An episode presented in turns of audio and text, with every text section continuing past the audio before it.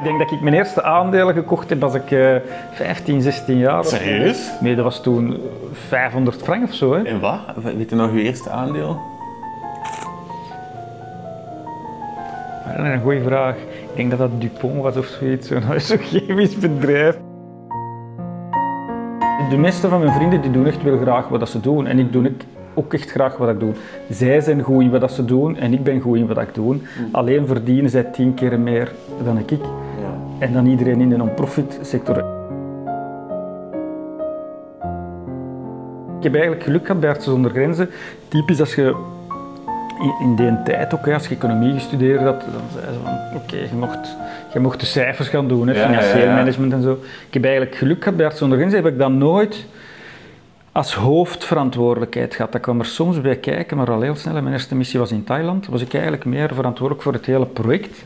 Onder andere cijfers, maar ook naar strategie en naar partnerships en dergelijke. Dat is het fantastische aan artsen zeker toen. Hè. Uh, en er, het fantastische en ook het ongelooflijk gevaarlijke, dat ze nu niet meer kunnen bij al de risico's dat inderdaad worden, worden genomen. Hoe verandert dat je wereldbeeld van zo in, in de miserie te werken? Van dat te zien echt, van dichtbij? Wat dat voor mij wel heel sterk daar, naar, naar, altijd naar boven kwam, en, en ik denk dat ik dat later ook heb meegepakt, is zo het ondernemende oplossingsgerichte vastpakken. Zo. Er, als je in die situatie zit, um, je dan, dan you only get so far met analyses. Hè? Mhm. En met grote, je moet gewoon aan de slag gaan en, en, en concreet dingen, dingen bedenken dat echt de oplossingen zijn. Zo. Mhm. Ik denk dat Artsen zonder Grenzen een combinatie heeft van zowel een aantal heel grote ethische waarden en principes die echt heilig zijn. Mhm. Maar daar rond moeten vooral heel pragmatisch zijn als je verschil wilt maken. Hè. Een heel krachtig voorbeeld is dat we in een vluchtelingenkamp zaten. En dat er een, eh, een waar we eigenlijk alleen maar heel basis gezondheidszorg. En er komt een kindje binnen van denk ik 6, 7 jaar dat in coma is. Um, en de, de, medische staf denkt dat het een, een malaria-gerelateerde coma is. En dus dat kindje wordt dan eigenlijk getransporteerd met een vliegtuigje naar een kliniek in de buurt. Ehm, en dat komt, ja, ik weet niet meer, twee, drie weken later komt dat terug stralend in ons bureau. En dat komt met medisch um, bewijs dat het eigenlijk geen, eh, geen malaria-gerelateerde coma was, maar uh, suikerziekte-gerelateerde coma. En dat ze dus eigenlijk insuline, en dat dat kind eigenlijk, eh, het overleven van dat kind hangt af van, van, dat het toegang heeft tot insuline. Wat dat eigenlijk qua beleid in de vluchtelingenkamp toen, ik kan niet meer weten of dat, hoe dat dan nu zit, maar toen werd dat niet voorzien. Um, ja, en dus eigenlijk, ja, volgens onze beleid en politiek en alles goed doordacht, moet eigenlijk tegen dat kind zeggen op dit moment van... uh, ja, voor insuline gaan we nu niet kunnen geven, want... Uh, um, en dus dan, dan beginnen er lange onderhandelingen zo met, uh, met onze hoofdzetel, die dat toen in Nairobi was, van ja... Um, we hebben dat kind wel gelet. Eigenlijk was duidelijk, als die dokters hadden geweten dat suikerziekte gerelateerd was, hadden ze dat kind niet gerefereerd. Hè. Dan hadden ze dat gewoon moeten laten sterven eigenlijk. Omdat ze dachten dat malaria was, is het gered, is het, komt het leven terug, weten we dat we het in leven moeten houden. En volgens het beleid van, allez, van arts zonder van UNHCR en al die instellingen, geeft, geeft dat soort ondersteuning niet. Dus dan is er een hele oplossing, uh, een hele oplossing bedacht, zodat we dan toch insuline hebben gegeven, maar dan moest dat kind uh, wel zo snel mogelijk uh, binnen de adoptieregeling geraken. Dus dat zo snel mogelijk buiten, buiten dat vluchtelingenkamp zou moeten gaan. Wat dat ook een heel moeilijk verhaal was, want dat daar familie en zo, dus die dat niet mee kon. Um, ja, je zegt, je hebt wel respect voor de regels dan, van je geeft je insuline in principe, maar hoe kun je respect hebben voor die regels als, als, als dat het resultaat daarvan is? Dat je in principe dat kind gewoon moet laten sterven omdat die regels zo zijn. Dat, dat, dat je zit toch... In dat soort omstandigheden word je constant geconfronteerd met dat soort keuze dat je moet maken. Hè? Dat de middelen totaal onvoldoende zijn voor uh, als je, als je, in, in, in, ik ben ook niet medisch genoeg om dat te kunnen inschatten, maar allee, bijvoorbeeld in een, in een vluchtelingenkamp, hè, dat was nu een Somalisch vluchtelingenkamp, daar gingen ze vanuit, daar gaat er wel vanuit dat dat een tijdelijke oplossing is. Hè, dus dat dat kind dan toch moet, terug moet naar in Somalië, naar dat torken in Somalië, daar gaat ook geen insuline zijn. Hè. Ehm, dus allee, dat je eigenlijk je bijna verplicht om, en, en dat is dan voor één kind, maar als je dat in beleid, dat je dan voor, voor honderden mensen in één keer, en dan heb je wel insuline, maar voor een andere ziekte heb je dat soort dingen niet. Dus allee, dat, dat beleid, dat is vreselijk, dat is vreselijk. Dat, man. Dat is vreselijk, ja. Dat, dat, dat trekt dan als, als weg de meest idealistische mensen aan, die eigenlijk de meest vreselijke beslissingen moeten nemen. Of, of ja, de, Nee, de meest de, vreselijke de, de beslissing... botsing zien, echt, de botsing echt zien tussen goed bedachte regels en hoe hard dat die niet van toepassing zijn, of, of welke uitwerking dat die hebben in, in de praktijk. Ja. toch Ja, nee, maar ja, dat is, ja, ja, maar dat is, dat, is, ja, dat is natuurlijk wel heel moeilijk. Ja. De- En dat is, eh, ja.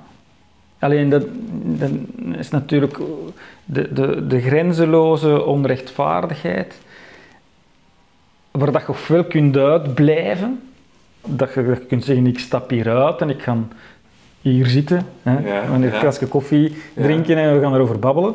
Of ja, we gaan wat zeggen van, oh, dat moet verschrikkelijk zijn. Ja. Ofwel, gooi erin en probeer het toch, toch echt een verschil te maken met, met alle verschrikkelijke... Ja, omdat je daar wel voor, voor, die, voor tientallen, honderden, duizenden mensen willen een zeer eh, life of death verschil positief ook maakt. Hè.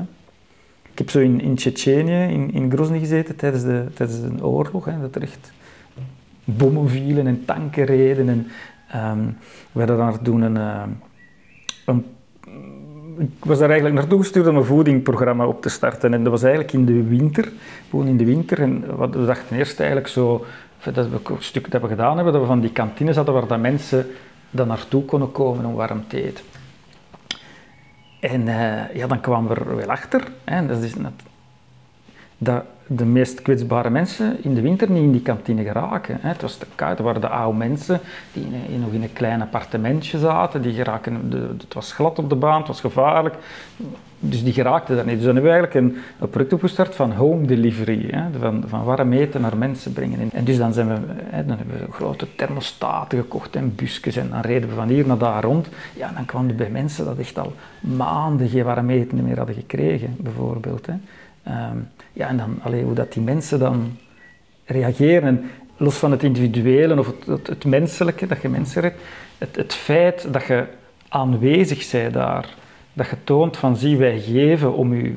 jij bent belangrijk genoeg voordat wij als organisatie, dat die mensen van over heel de wereld allee, hier naartoe komen om toch voor jullie proberen een verschil te maken. Hè.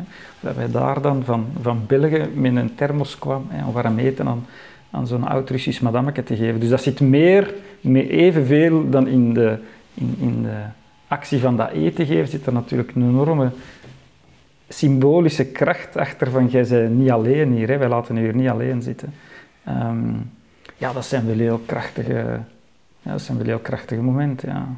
En wat zorgt ervoor dat jij me effectief, om het zo te verwoorden, met een, een thermos tot een Tsjetsjenië bolt om mensen warm eten te geven? Ja, Ja, los madammeke van- vraagt het daaraf. en veel mensen met haar, denk ik. Voor mij is het antwoord zo simpel als van, omdat ik daar het meeste energie uit haal. Dus en daar kun je dan psychologisch eventueel beginnen analyseren, maar ik word eigenlijk minder gedreven, of minder expliciet gedreven door de grote maatschappelijke visie of door een verantwoordelijkheid dat je...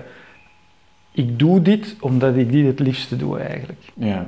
En in die zin heb ik dan heel veel respect voor iemand dat het liefst voor een bank werkt. Ja, ja, ja. Ik doe eigenlijk ook alleen maar wat ik, wat ik het liefst doe. Ja, maar dat is toch zeer raar, hè? Dat, je, dat je geconfronteerd wordt met het grootste onrecht dat er is op de wereld en, en dat, je, dat je zoiets hebt van, ja, ehm, het is ça va als jij daar niet probeert mee op te lossen. Als je, als je liever sigaretten verkoopt en je haalt daar energie uit, dan, dan is dat voor mij ook goed. Dat, dat, kan toch niet, dat je, dat je weet hoe, hoe dat het eraan toe gaat op de wereld, dat je er hebt gestaan en je weet dat, dat het veranderd kan worden als mensen daar moeite in steken, wat jij gedaan hebt. En dat je over al die mensen die daar geen moeite in steken, geen oordeel hebt. En dat, je, dat je denkt van, ja, dat is oké, als je daar energie uithaalt, Mm. Ja. Ja, ah, wel, voor mij... Ja, dat is, een goede, dat is een goede opmerking. Maar ik denk dat... Voor mij zit daar net een hele grote systeemfout. Waarop dat we moeten werken. En geen individu- minder individuele verantwoordelijkheid. Mhm. Ik vind dat wij, wij, dat wij systeem hebben... Zowel hoe dat, hoe dat wij kinderen opvoeden, zowel vanuit als ouders als vanuit scholen. Dat voor die kinderen, als die groot worden, dat het helemaal oké is om sigaretten te verkopen en daar veel geld aan te verdienen. Ja, dat vind ik hallucinant. Allee, dat vind ik, daar kan ik heel boos over worden. Meer dan op de individuele jos dat, dan, dat die keuze maakt. Maar dat wij, dat wij een systeem hebben geïnstalleerd waar, dat, waar dat zoveel mensen professioneel weinig bezig zijn met zingeving en, en weet je, ik heb maar één leven en ik heb mijn energie en mijn kwaliteiten en ik stel dat hier nu ter beschikking van zeer weinig waar dat echt waarde achter zit. Dat vind ik een zeer grote systeemfout. Ja.